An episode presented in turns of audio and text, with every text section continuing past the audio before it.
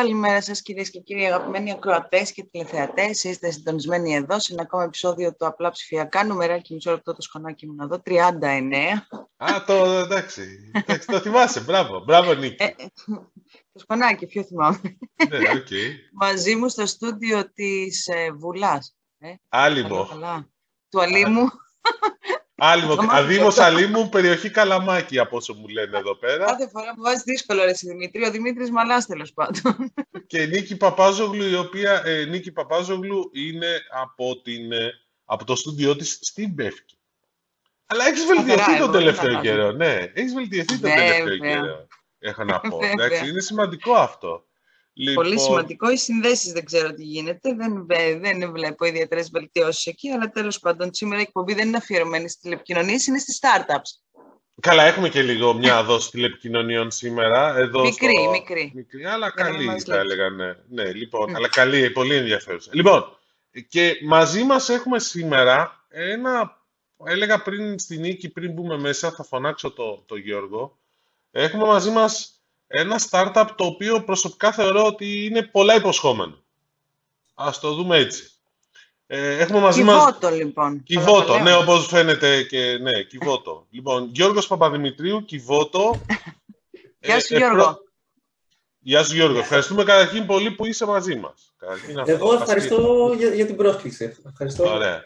Λοιπόν, ε, Κιβώτο, λοιπόν, έλεγα Γιώργο στη νίκη ότι σας θεωρώ ένα από τα πλέον υποσχόμενα startup που υπάρχουν αυτή τη στιγμή στην ελληνική σκηνή. Εντάξει. Δεν είστε τόσο γνωστοί βέβαια, αλλά αυτό θα το αλλάξουμε, πιστεύω. αλλά έχετε πάει πάρα πολύ καλά, είναι η αλήθεια. Τουλάχιστον με βάση όσα ξέρω. Αλλά... Σημασία, Δημήτρη, μου έχουν ρυθμοί ανάπτυξης.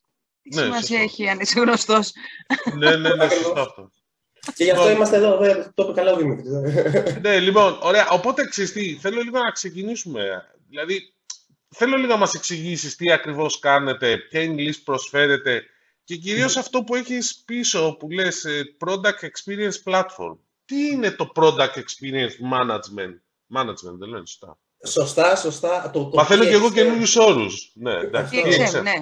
Φέρνουμε, φέρνουμε καινούριους όρους. Η αλήθεια είναι, είναι πολλοί όροι οι οποίοι δεν υπάρχουν και εμείς τους φέρνουμε εδώ πέρα γιατί προχωράμε την αγορά. Αυτό είναι το, το βασικό point. Ε, λοιπόν, τι είναι το, το Kivoto.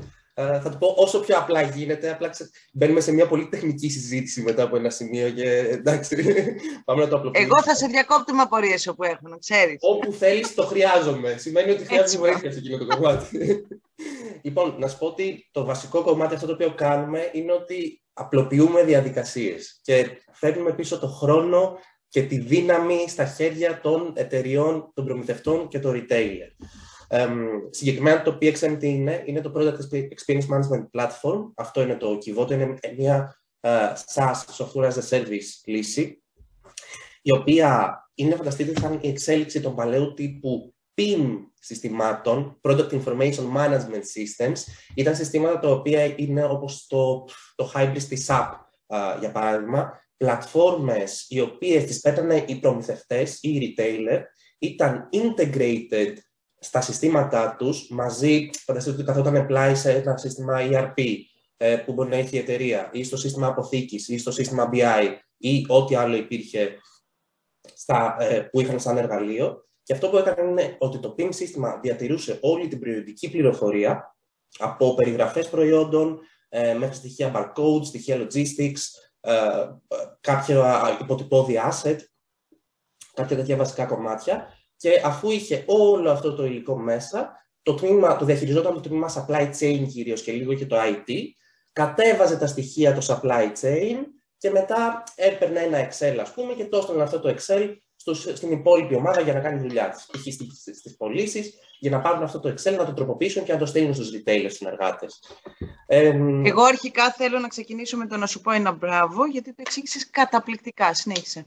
Thank you, ευχαριστώ πάρα πολύ.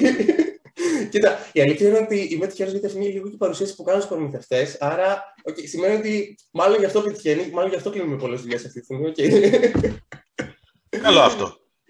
αυτό, ναι.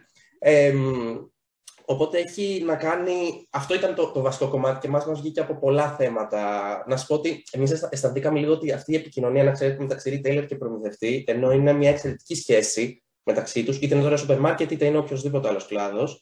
Ε, είναι λίγο σαν παγωμένοι στο 2005 με 2010. Τι εννοώ με αυτό, ότι... Έχεις τευτέρη. Ε, ναι, δηλαδή ζορίζονται λίγο σε μερικά πράγματα.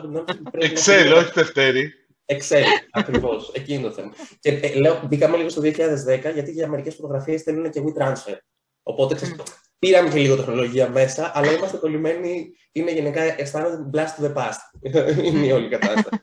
ε, οπότε και το κάθε σύστημα, ο κάθε retailer έχει δικές του διαφορετικές ανάγκες και το θέμα είναι ότι ο κάθε retailer θέλει το δικό του και διαφορετικό Excel. Οπότε φανταστείτε το προμηθευτής πώς είναι το supply chain που κατεβάζει ένα συγκεκριμένο Excel από εκείνα τα συστήματα, το έδινε στον, στον sales account, στο, ας πούμε, στον uh, NAM της εταιρείας και ο NAM έπρεπε να το τροποποιήσει στα spec του κάθε retailer για να το στείλει. Άρα φανταστείτε για κάθε ένα κωδικό πάνω από 40 διαφορετικές 40 διαφορετικά Excel τα οποία πρέπει να συμπληρωθούν. Και αυτό είναι to say the least, δηλαδή έχει πάρα πολλά πράγματα από πίσω. Αυτά όμως ήταν τα PIN συστήματα. Τι είναι αυτό, και να πω, by the way, στην Ελλάδα δεν τα χρησιμοποιούσε και τόσο πολλοί κόσμος. Δηλαδή. Excel, παιδί μου. Excel. Δεν χρειάζεται. δεν χρειάζεται. μίλησα, μίλησα που είναι το εξωτερικό σήμερα. Δεν μίλησα που είναι η Ελλάδα. Η Ελλάδα είναι λίγο πιο πίσω ακόμα. Είμαστε στα Excel. Τελείως Excel. Καταχώρηση με το χέρι δηλαδή. Ναι, Εκεί. Ναι, ναι, ναι, αυτό. Οριακά χαρτί. Και λίγουμε πουρα στην κούβα, πάμε. οριακά, οριακά χαρτί, οριακά χαρτί, ναι, είναι φοβερό αυτό. Και όχι μόνο στο κομμάτι αυτό, σε πολλά πράγματα. Δηλαδή, επειδή μιλάμε για ψηφιακό μετασχηματισμό ώρες-ώρες, Mm. Έχουμε ακόμα δρόμο σε κάτι τέτοιο. Πολύ, πολύ δρόμο. Και αυτό είναι τώρα... Και λοιπόν τώρα τη διαφορά. Ναι. Και φτάνω τώρα στο τέλος. Τι είναι αυτό το, το PXM. Είναι το, μπήκαμε στη λογική του experience. Αυτό το οποίο έχουμε κάνει εμείς με το Kivoto είναι ότι λειτουργεί όπως ακριβώς τα PIM. Μπαίνει λοιπόν, είναι ένα εργαλείο το οποίο το παίρνει ο προμηθευτής από την πλευρά του. Γεμίζει με πληροφορίες, με πολλούς αυτόματους τρόπους που θα σας εξηγήσω, είτε με αυτόματα import σε Excel, γιατί Πάντα υπάρχουν τα Excel. Δεν μπορεί, ε, παθαίνουν λίγο ε, αρρωσταίνει κάποιος αν, αν αφήσει πολύ γρήγορα τα Excel, οπότε πρέπει να τα συνεχίσουμε να τα έχουμε στη ζωή τους. Ε, και η διαφορά που έχουμε κάνει είναι ότι πλέον είναι ένα σημείο στο οποίο συνεργάζεται όλη η ομάδα, δηλαδή μπαίνει μέσα εκτός από το supply chain, μπαίνει και το marketing, μπαίνει, μπαίνουν και οι πωλήσεις, μπαίνουν ακόμα και οι συνεργάτες διαφημιστικές, για παράδειγμα, μέσα στο κυβότο και έχουν access. Και ο καθένας έχει access στα δικά του σημεία και στη δική του πληροφορία, ό,τι χρειάζεται να δει. Και η μεγάλη διαφορά αυτό που έχουμε κάνει είναι ότι έχουμε φτιάξει ένα σύστημα API το οποίο συνδέεται απευθείας με τις βάσεις, είτε, είναι, και τώρα, είτε αυτό είναι ERP, είτε είναι e-commerce σύστημα Magento, Shopify ή μια custom υλοποίηση που μπορεί να έχει κάνει ένας retailer και πλέον κάθε φορά που ενημερώνεται η πληροφορία στο κυβότο από τον προμηθευτή, άρα ενημερώνει πλέον ο προμηθευτής ένα σημείο, το κυβότο αυτόματα τροποποιεί, κόβει και ράβει και στέλνει την πληροφορία απευθείας στο σύστημα και τροφοδοτεί απευθείας στο σύστημα του κάθε retailer. Όλων των είναι 40 retailer θα μπορούσε, ας πούμε. 50, 100. Το κάθε ένα channel μπορεί να είναι από τον ΑΒ Βασιλόπουλο, ε, το Γαλαξία μπορεί να είναι την Tesco, τη Walmart και τα Boots. Δηλαδή δεν έχει uh, περιορισμό πάνω σε αυτό. Είναι, εμείς εκεί έχουμε μπει και έχουμε απλοποιήσει την όλη διαδικασία. Άρα το, αυτό που θέλουμε είναι να ξεχάσουν όλοι τα Excel. Να ξέρετε εδώ πέρα, όταν το ακούει κάποιος ο οποίος είναι από τους προμηθευτές που κάνει αυτό το κομμάτι, δηλαδή που ασχολείται με αυτή τη δουλειά, εκεί πέρα αρχίζει και με λίγο παγωτό και λέει Α, δηλαδή. Και χωρίς Excel τι δουλειά θα κάνω. Κάτσε μισό λεπτάκι. Έρχεσαι ξαφνικά να μου τροποποιήσεις τον κλάδο. Το point ξέρεις, είναι, είναι ότι έχουν πάρα πολλή δουλειά ήδη και τα Excel ήταν πάντα το κάτι on top το οποίο απλά περιμέναν να το θεωρούσαν όλοι δεδομένο ότι έπρεπε να το έχεις έτοιμο και γιατί δεν το έχεις έτοιμο μέχρι τώρα. Δηλαδή, mm. έχεις και δουλειά να κάνεις. Ε, γιατί ασχολείσαι με αυτό το πράγμα. άρα, άρα ουσιαστικά μειώνεται πάρα πολύ τη λάτζα, θα έλεγα. Ε, διαγράφουμε τη λάτζα. Τελειώνει η λάτζα. Okay. Αυτό είναι το, το τελικό point. Εκεί, εκεί θέλουμε να φτάσουμε τουλάχιστον. Και, και, μπορείς να, και μπορείς να αξιοποιήσεις και τα data που παίρνεις μετά, έτσι δεν είναι, το επόμενο βήμα; Έχει, κοίτα, έχει σε μεγάλο βαθμό, έχει πολύ πράγμα από πίσω ε, και είναι κάτι το οποίο θέλουμε να το δώσουμε στους προμηθευτές μας για να το αξιοποιήσουν σε έναν πολύ ωραίο βαθμό. Δηλαδή, δεν μπορώ να πω πολλά περισσότερα γιατί ετοιμάζουμε και μια τρομερή λύση σχετικά με data, την οποία θα κυκλοφορήσουμε από Φεβρουάριο-Μάρτιο περίπου. Ε, αλλά μπορείτε να με ξανακαλέσετε άλλη μια φορά τότε, να το συζητήσουμε. Ε, ναι. Θα το κάνουμε, ναι. Αν είναι... Γιατί όχι; Λοιπόν. Αν είναι τι; Όχι, αν είναι, αν τόσο, τρομερή, αν είναι τόσο τρομερή που λέει, θα το δούμε. Αλλά θα τη δούμε τότε. Θα μας πει. Άμα θα Εγώ- μας εγώ... πει. λύσεις, ναι. Εγώ να σου πω, Γιώργο, τα ακούω πάρα πάρα πολύ ωραία αυτά που λες. Γενικά όταν φεύγει το Excel από τη ζωή μας, εμένα κάτι μου κάνει. Μ' αρέσει ρε παιδί μου σαν ιδέα, σαν concept. Έχω ένα φίλο που θέλει να φύγει το PowerPoint από τη ζωή του γενικώ, αλλά αυτό είναι μια... Ο οποίος Θα χρησιμοποιεί συμφωνήσω, λίγο PowerPoint. πιο δύσκολο αλλά... αυτό. Ναι, όντως λίγο πιο δύσκολο. Εντάξει, Θέλω εκεί να σε φαντάζομαι ρωτήσω, Υπάρχει Canva. Ξέρω. δεν ξέρω, σκεφτείτε το για μετά. Εγώ θέλω να μου πεις πώς προέκυψε αυτή η ιδέα, αρχικά. Και Θα πω δηλαδή, τώρα- δεν ξέρω, είχατε experience στο χώρο, επειδή είναι αρκετά σύνθετη και αντίστοιχα πολύ πρακτική. Οπότε θέλω να μου πεις πώς. Είναι, ναι, λογικό και λογικό, πολύ εύλογο το ερώτημα. Ε, να πω γενικά, εγώ θεωρώ τον εαυτό μου παιδί του σούπερ μάρκετ. Δηλαδή, μεγάλωσα μέσα στο σούπερ μάρκετ ε, και σε όλο αυτό. Σε Τι όλα- εννοείς το καροτσάκι, ήσουν να πες στο καροτσάκι. Ξεκίνησα από το. κα- Η πρώτη μου μνήμη είναι σε ένα καροτσάκι σούπερ μάρκετ, παιδιά. Ναι, ναι, πο- πολλών μας είναι από εμάς, ναι, οκ. Ε, να πω ότι σε εμάς ήρθε η όλη εμπειρία από, την, από τη μαμά εταιρεία μας, γιατί δεν είμαστε startup-startup, είμαστε, είμαστε spin-off ε, startup σε κομμάτι scale-up ε, επίπεδο πλέον. Ε, από τη μαμά εταιρεία η οποία είναι η Deva Group. Λοιπόν, Είμαστε οικογενειακή επιχείρηση, εγώ και οι δύο αδερφές μου, η Άσπα και η Βάλια, ε, στην ε, Deva. Όπου η Deva είναι μια εταιρεία τεχνολογίας με εξειδίκευση στη χρήση machine learning και τεχνητής νοημοσύνης για το πώς θα φέρει πραγματικά προσωποποιημένες ενέργειες και προσωποποιημένες πωλήσεις στον κλάδο του retail. Ε, Μμμ. σε αυτά τα πλαίσια, πώ συνεργασίες της εταιρείας Deva είναι όλοι, πολυ, όλες πολυεθνικές εταιρείες, σούπερ μάρκετ εμ, και η- το κυβότο πώς βγήκε συγκεκριμένα. εμ, κάναμε πριν από δυόμιση χρόνια περίπου, μέσα του 19, υλοποιήσαμε ε, το σύστημα του loyalty, για τη loyalty κάρτα του σούπερ μάρκετ Γαλαξίας, της 5αε, και ήταν το πρώτο σύστημα το οποίο είχε actually machine learning πίσω ε, στην υποστήριξη και στην επεξεργασία δεδομένων. Και εκεί πέρα ήταν που μας δημιουργήθηκαν κάποιες βασικές ανάγκες, οι οποίες έπρεπε να εκπληρωθούν ε, για να λειτουργήσει σωστά το σύστημα το οποίο φτιάξαμε. Ε, Μμμ. Και έτσι βγήκε το κυβότο, δηλαδή βγήκε από τρεις βασικούς πυλώνες, ε, τους οποίους θα, θα πω εν, συντο, εν συντομία τώρα. Ε, το πρώτο έχει να κάνει σχετικά με τα περιοδικά χαρακτηριστικά. Να ξέρετε, για να λειτουργήσει το, το machine learning έχει δύο τρόπους.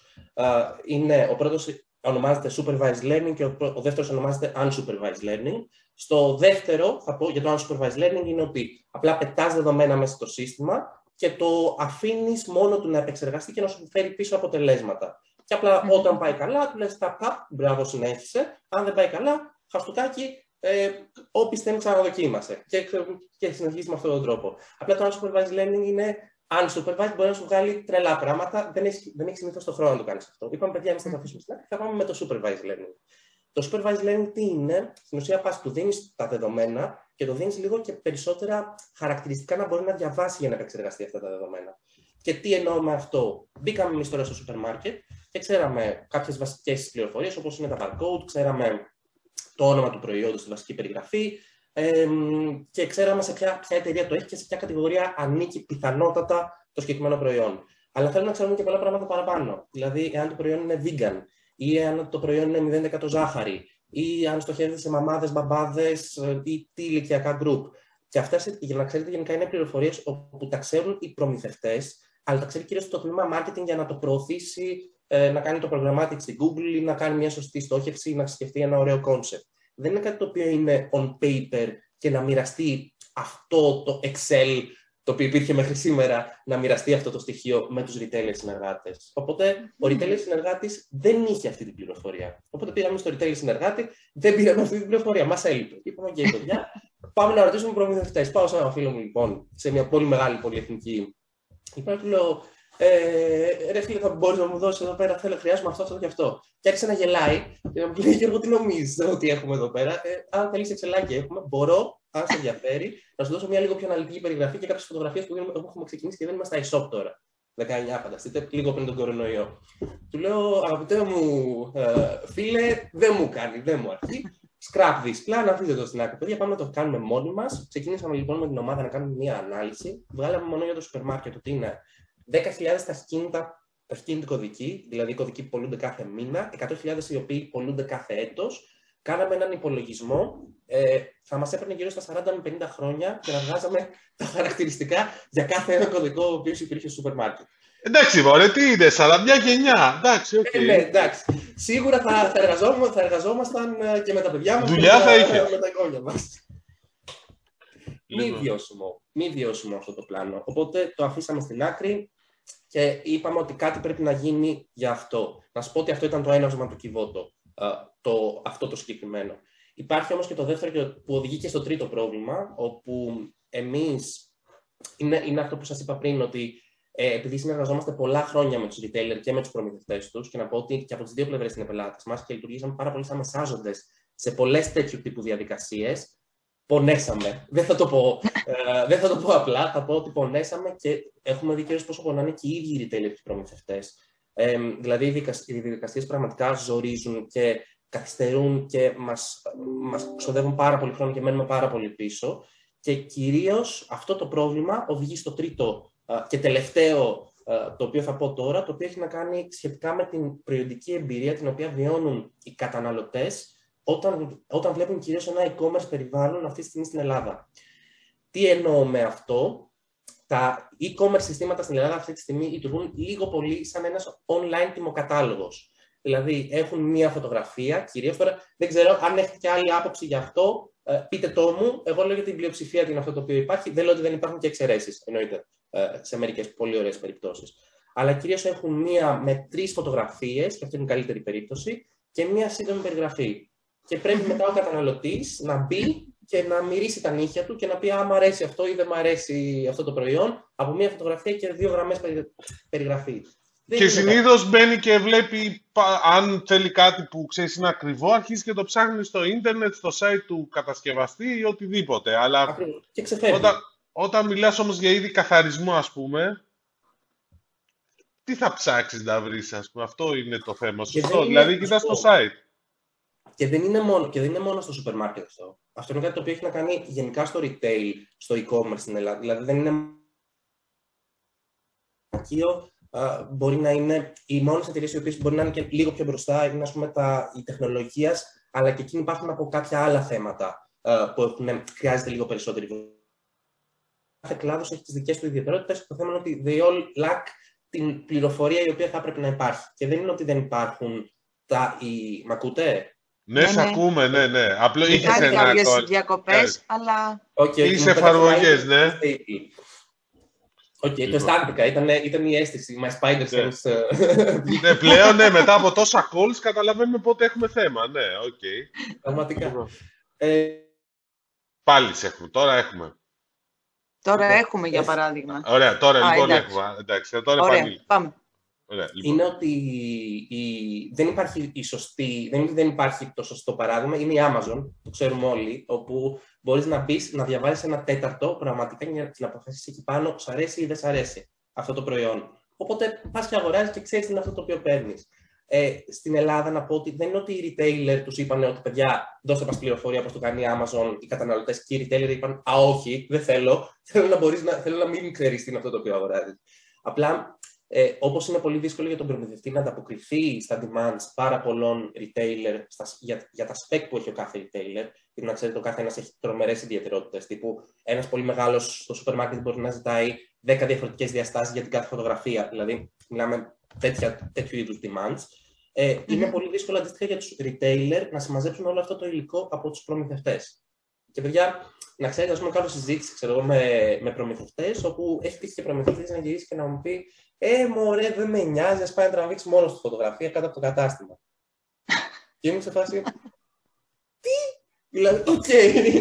Έχουμε φτάσει. σε Προμηθευτής εκείνο το- μεγάλος ή μικρός; Δηλαδή, Ε, είναι, μικρή είναι, εταιρεία. ήταν σε, ναι, είναι αρκετά μεγάλη, είναι πολύ, από πολυεθνική. Δηλαδή, κάναμε σε τέτοιου τύπου Ε, συζήτηση. γιατί ας το πει μια μικρή μεσαία ελληνική εταιρεία να σου πω, οκ, Το καταλαβαίνεις, ναι. το Ναι. καταλαβαίνεις, Ε, ναι, ναι. δεν έχουν τα resources, ok, εντάξει, αλλά αν το λέει πολυεθνική, τότε έχουμε άλλα ζητήματα, δεν καταλαβαίνουν που πάει η ιστορία πλέον. Ε, εντάξει, τώρα μιλάμε είναι εξαίρεση. Κυρίως οι πολυεθνικές να πω ότι είναι πολύ μπροστά. Πολύ μπροστά. Έχουν μπει στη διαδικασία να φτιάξουν ομάδα. Βέβαια, το sad είναι ότι οι περισσότερες ομάδες που έχω ακούσει είναι από έναν άνθρωπο ακόμα. Οπότε δεν είναι ακόμα ομάδες, δεν μπορούν να το πούνε.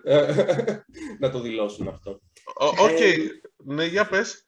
Οπότε αυτό είναι το, το βασικό, το, το, το τρίτο και το τελευταίο θέμα, το οποίο εμείς βρήκαμε και έτσι μπήκαμε στη, στη λογική να φτιάξουμε το Kivoto, Όπου να σου πω στην αρχή δεν ξεκίνησε σαν PXM. Δεν είπαμε, Α, θα φτιάξουμε μια PXM λύση, γιατί δεν ξέραμε τι είναι το PXM.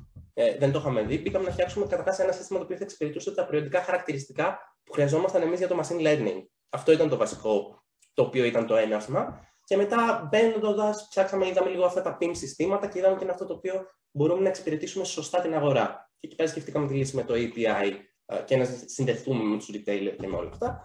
Και έτσι βγήκε το κυβότο αυτό το απίστευτο εργαλείο. Γρήγορη ερώτηση. Γρήγορη ερώτηση. Χρηματοδότηση είναι μέχρι στιγμής bootstrap, είναι η ίδια κεφάλαια και το αυτοχρηματοδοτείτε από ότι επειδή είστε spin-off. Ναι, να είναι καλά η Ντέβα, η μαμά Ντέβα, όπου μας ταΐζει.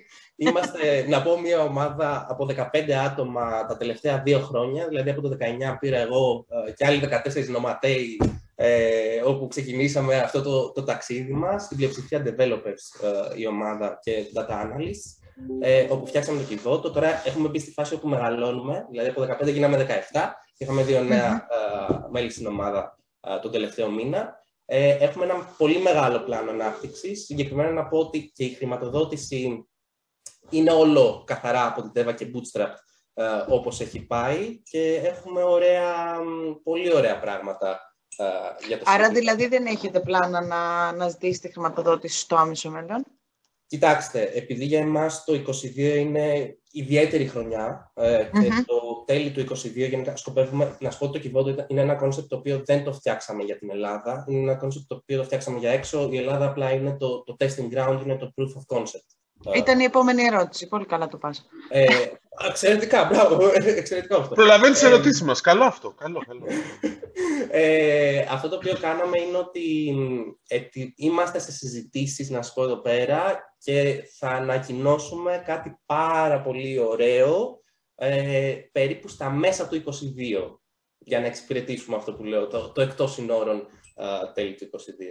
Μάλιστα. Δεν μπορώ να σου πω Άρα εξωστρέφεια, ναι, μέσα στο 22 αυτό. Αυτό κρατάμε εμείς. Ποια είναι η αποδοχή που έχετε μέχρι τώρα από την Ελλάδα; Επειδή μιλάμε τώρα και για μια Ελλάδα, για μια αγορά που όπως σωστά περιέγραψες, στο ψηφιακό μετασχηματισμό που όλο λέμε ότι τον κάνουμε αλλά δεν τον κάνουμε είναι σχετικά πίσω και είμαστε ακόμα πιο φαν του Excel, ενώ όχι του Excel του τευτεριού. Πάμε. Κοιτάξτε, να σα πω, είναι, να σου πω ότι εγώ βιώνω μια πρωτόγνωρη κατάσταση. Δεν το έχω ξαναζήσει αυτό το πράγμα. Να σου πω, είναι αρκετά χρόνια σε αυτό το κομμάτι. Αρκετά χρόνια μιλάω με προμηθευτές, με ξέρουν πάρα πολλοί προμηθευτές.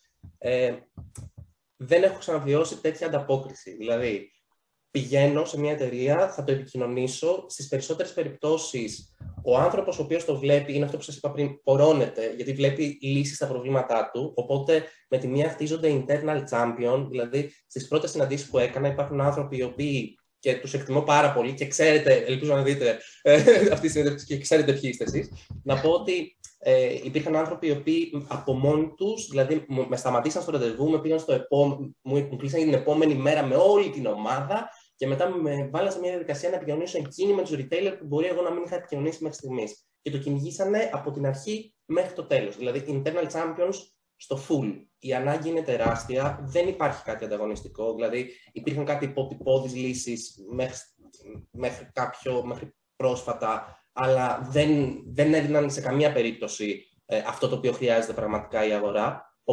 η αγορά το έχει δει αυτό, έχει δει το κυβότο και το έχει αναγνωρίσει ε, σε έναν απίστευτο βαθμό. Και γιατί το λέω αυτό, το λέω γιατί με όποιο retailer, θα σου πω για τους retailer τώρα, ε, βλέπουμε στο πρώτο ραντεβού, το πολύ στο δεύτερο, έχουμε κλείσει συνεργασία. Να σου πω ότι εξυπηρετούμε όλο το FMCG αυτή τη στιγμή με το Kivoto, ε, κάποιους direct, κάποιους indirect με άλλες λύσεις που έχουμε φτιάξει. Ε, οπότε για όλο το σούπερ μάρκετ υπάρχει η λύση του Kivoto αυτή τη στιγμή για κάποιον προμηθευτή. Είτε είναι μεγάλος είτε είναι μικρός. Και να πω εδώ πέρα ότι έχουμε και ένα αρκετά χαμηλό κόστος. Οπότε και ένας μικρός προμηθευτής μπορεί να συμμετέχει μες στην πλατφόρμα. Ε, Αυτό είναι πάρα πολύ ενδιαφέρον. Και το δεύτερο κομμάτι είναι ότι ε, αυτή τη στιγμή κάνουμε και ένα, μια, ένα άνοιγμα ε, στα φαρμακεία, καθώς ακολουθήσουν και άλλες κατηγορίες πολύ σύντομα, όπου το ωραίο με το φαρμακείο είναι ότι ε, επειδή είναι αρκετά πιο μπροστά, όχι αρκετά, είναι λίγο πιο μπροστά στο κομμάτι του e-commerce, είναι κάποια χρόνια που έχει ξεκινήσει νωρίτερα. Ε, κάνει, το, το βλέπουν ακόμα πιο δυνατά, δηλαδή ε, ε αγκαλιά οριακά μου κάνουν κάθε. Ε, είναι, είμαστε τυχαίοι που κάνουμε Teams γιατί όλοι θα με, θα με σφίγανε, δεν γίνεται. θα κολούσε με τόσα φαρμακεία, θα κολούσε κορονοϊό. Γαραντή κορονοϊό, δε. Κάποιος το έχει, δεν γίνεται. Στατιστικά δεν βγαίνει. Ε, άρα, λοιπόν, άρα λοιπόν, για να το, το κλείσουμε λίγο, από όσο καταλαβαίνουμε, έχεις, έχετε, πάτε καλά. Δηλαδή, υπάρχει αποδοχή, υπάρχουν και έσοδα ακόμα. Δηλαδή, σε λίγο θα είστε και λειτουργικά κερδοφόροι που λέει ο λόγος. Πάρα, πάρα πολύ σύντομα να σου πω εδώ πέρα ότι είμαι χαρούμενος να ανακοινώσω γιατί τώρα ξεκινήσαμε. Εμείς έχουμε δύο-τρεις μήνες όπου έχουμε ξεκινήσει επικοινωνίες. Να σου πω ότι περιμένω τουλάχιστον ένα πεντάμινο, εξάμινο sales cycle.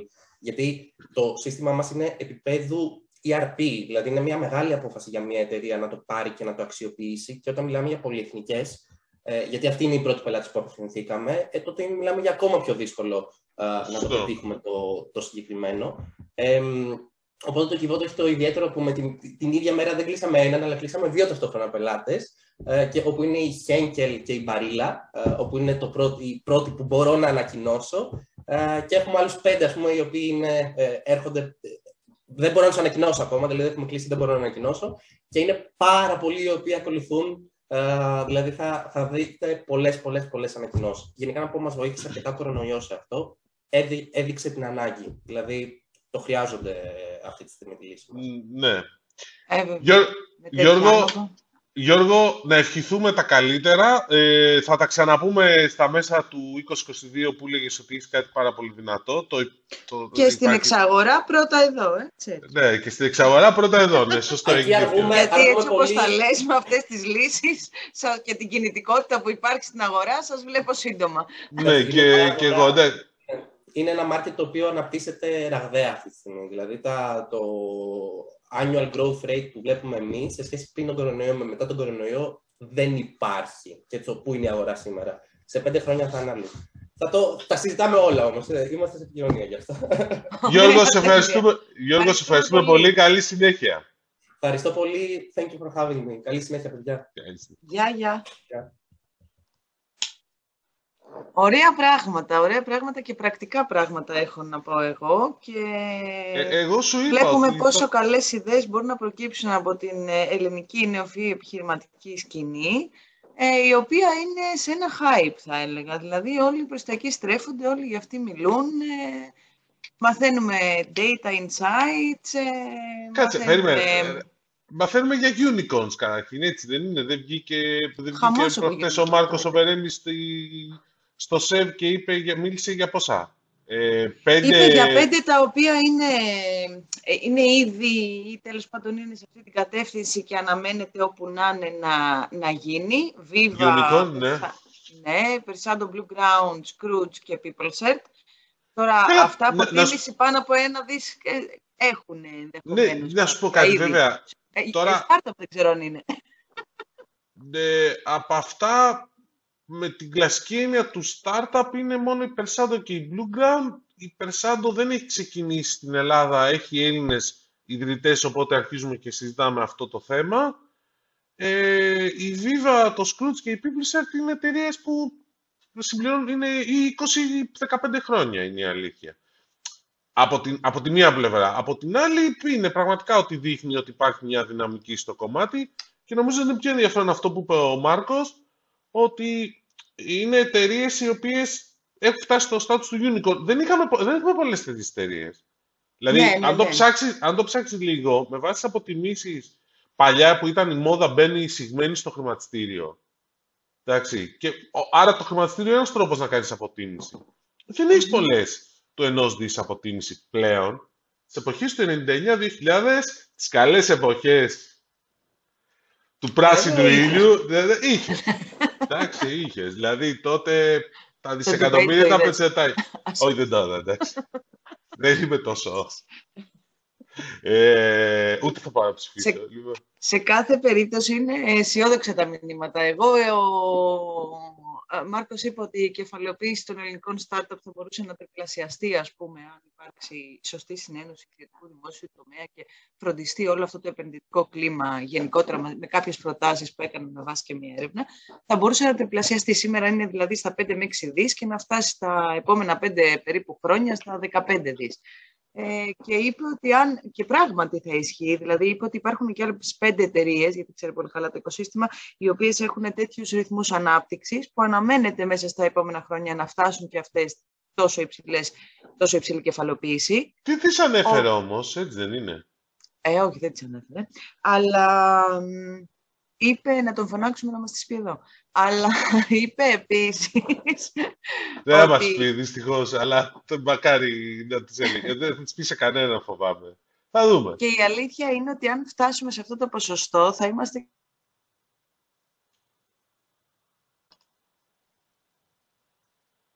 αν πράγματι τα 10 unicorns βγουν αληθινά, ας πούμε, μέσα στην επόμενη πενταετία, θα έχουμε και ένα πάρα πολύ καλό ποσοστό unicorn σχετικά με την Ευρώπη. Γιατί, με συγχωρείτε, δεν ξέρω τι έπαθα, μην, μην ξεχνάμε ότι σήμερα η Ευρώπη έχει 125 unicorns, από τα οποία το 80 είναι στη, στη Βρετανία.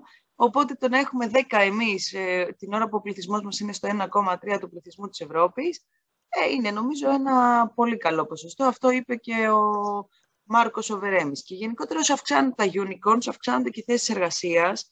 Ε, και, τα, και η startup γενικά και αυξάνονται και οι θέσεις εργασίας και αυξάνονται μάλλον λίγο και τα μισθά γιατί από ό,τι φαίνεται είναι σχετικά καλοπληρωτές. Είναι καλοπληρωτές τελικά. Δηλαδή έβγαλε μια έρευνα το Marathon ε, VC ε, πάνω σε αυτό και εντάξει, τώρα δεν ξέρω, δεν το συγκρίνανε βέβαια, δεν είχαν κάποιο μέτρο σύγκρισης. Εντάξει, οι τιμές με βάση την αίσθηση που έχεις στην αγορά, ναι, είναι ότι στις περισσότερες περιπτώσεις είναι πολύ καλύτερη μισθή. Δηλαδή, data scientist μέσος μισθός 1500 ευρώ είναι μια χαρά θα έλεγα, εντάξει, για, με το δεδομένο ότι υπάρχει στην αγορά, ακόμα και της πληροφορικής που είναι σε άνοδο. Ε, και επίσης ότι προσφέρουν και πλέον παροχές. Αυτό είναι νομίζω πολύ σημαντικό.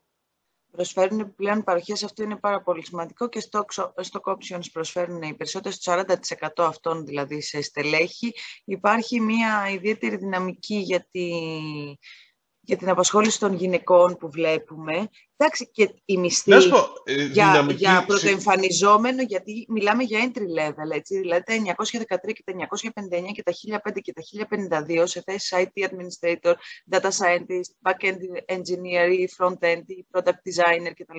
Δεν τα λες χαμηλά για να ξεκινάς. Όχι, και για να πάρεις... Μπράβο. Και, και για να πάρεις το ρίσκο κιόλας, γιατί πας σε μια εταιρεία που Αντικειμενικά δηλαδή είναι έτσι φύση που μπορεί σε, σε ένα χρόνο να μην υπάρχει.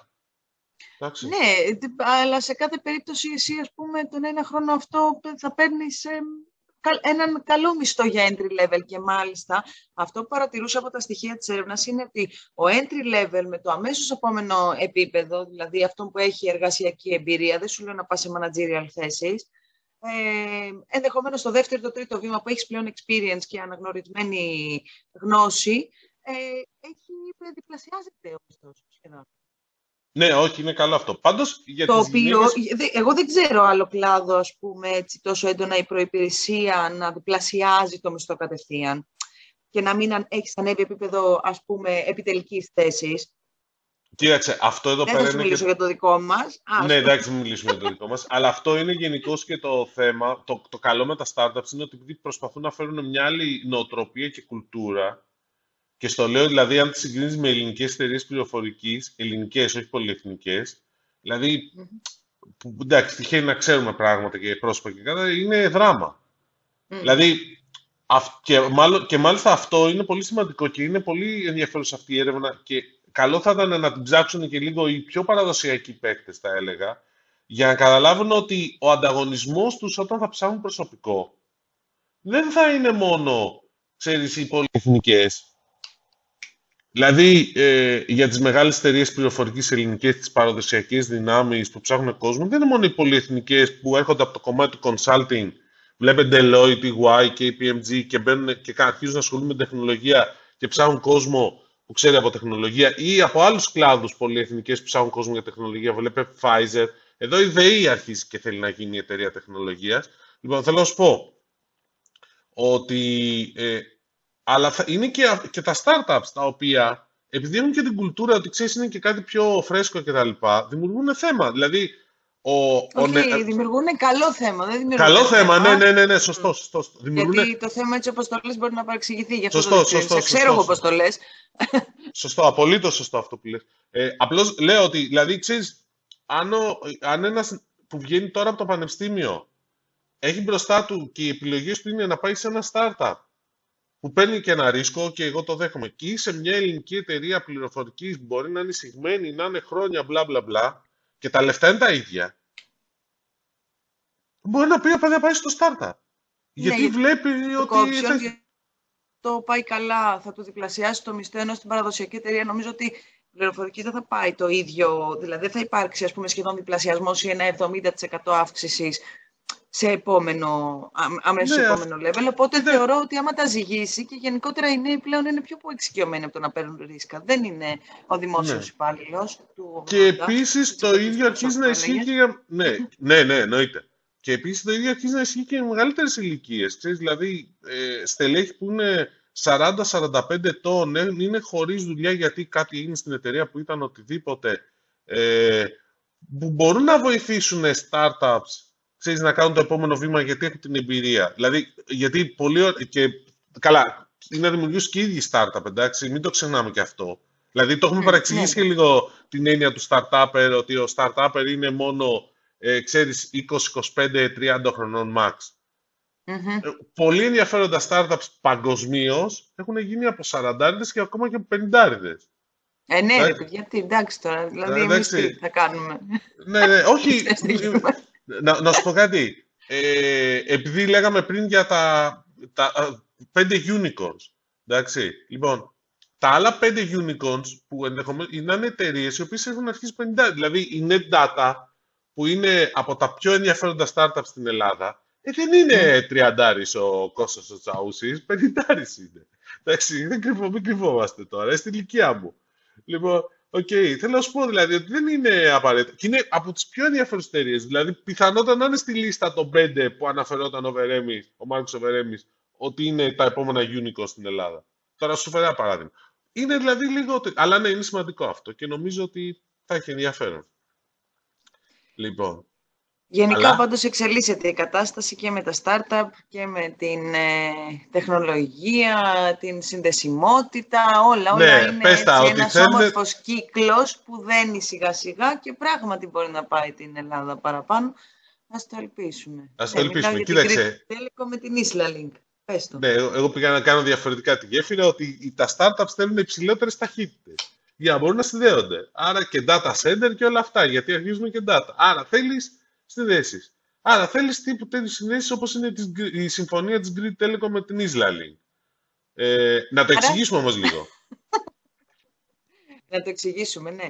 Ανακοινώθηκε πρόσφατα μέσα στην εβδομάδα τέλος πάντων. Είχαμε πει εμείς όταν είχε γίνει και με αφορμή την Lambda Helix και τα data center, είχαμε αναφερθεί στο καλώδιο το, της Islalik.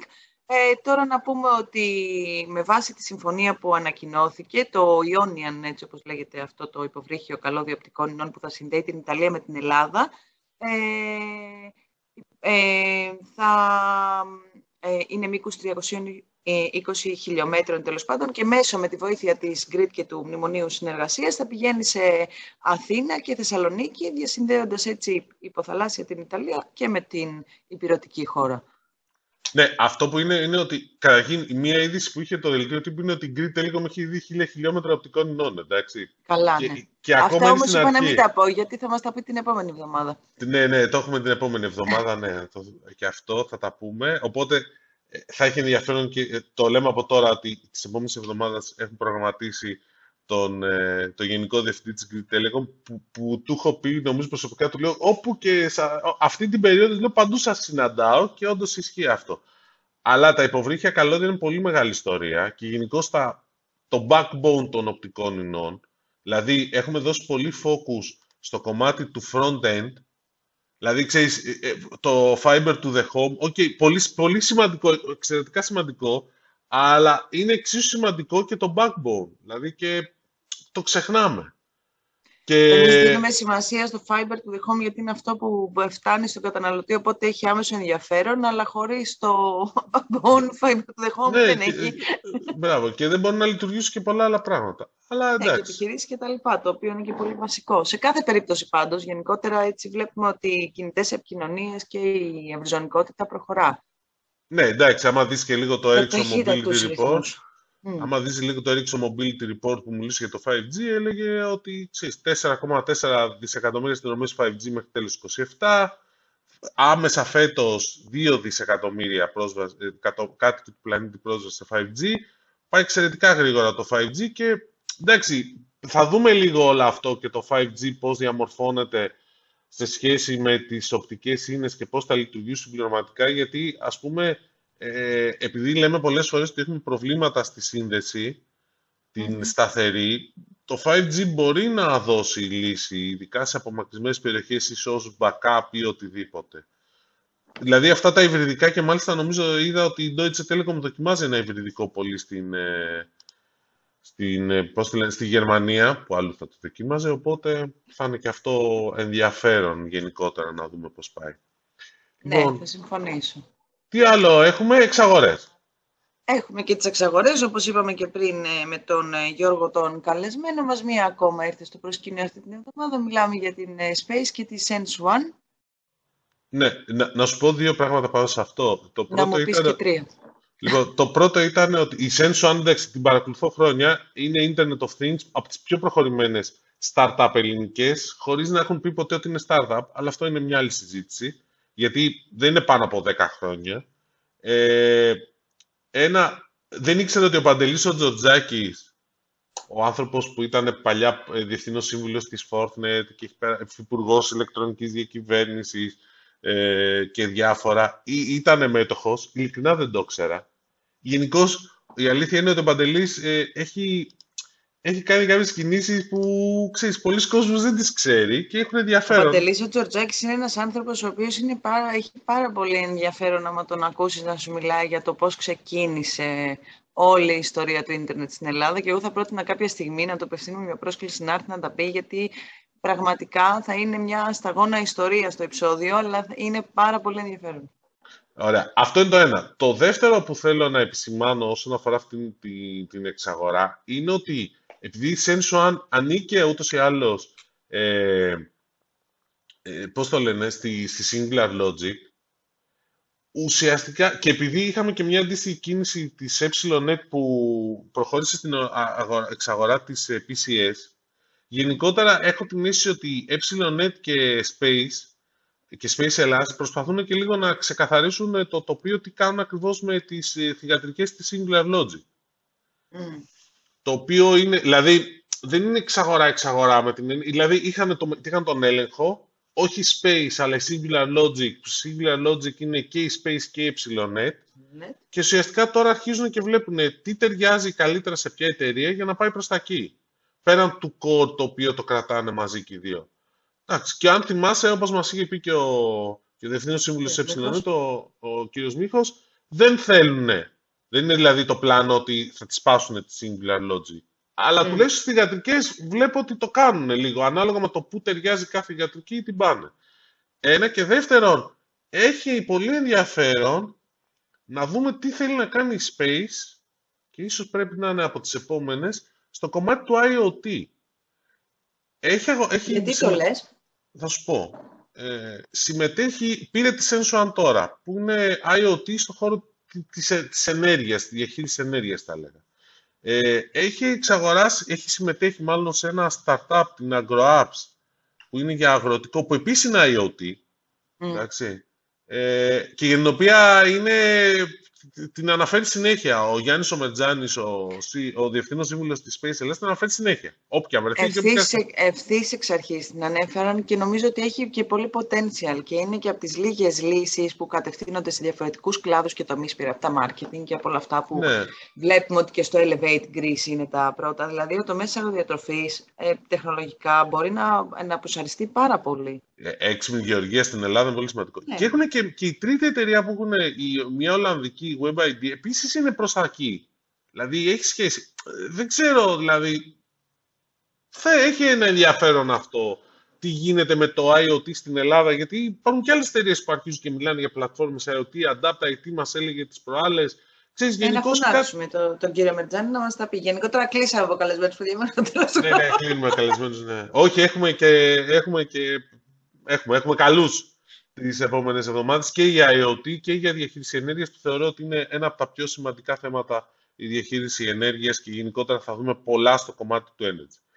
Ωραία. Δημήτρη μου, αυτά για σήμερα και δεν ξέρω τι θα κάνεις την επόμενη φορά. Αυτή η σκιά που έχει από πάνω σου και σε παραμονεύει να κάνει. Θα βάλω φωτισμό, ναι. Εξορκισμό να τη διώξω γιατί εγώ σκιάζομαι, παιδί μου. Καλά, καλά. Θα φωνάξω το, το φίλο μας τον Τίμο να μου φτιάξει το φωτισμό την επόμενη φορά. Σου. Λοιπόν, ωραία. Λοιπόν, καλή συνέχεια και ευχαριστούμε πολύ που μας παρακολουθήσετε εδώ στην πλατφόρμα του MoveGR. Εγώ με την καρέκλα της Άνταση. Κλασικά, εντάξει, ok. Okay. Λοιπόν. Ανανεώνουμε το ραντεβού μας για την επόμενη εβδομάδα. Να είστε καλά, καλό σουκού. Καλό σουκού.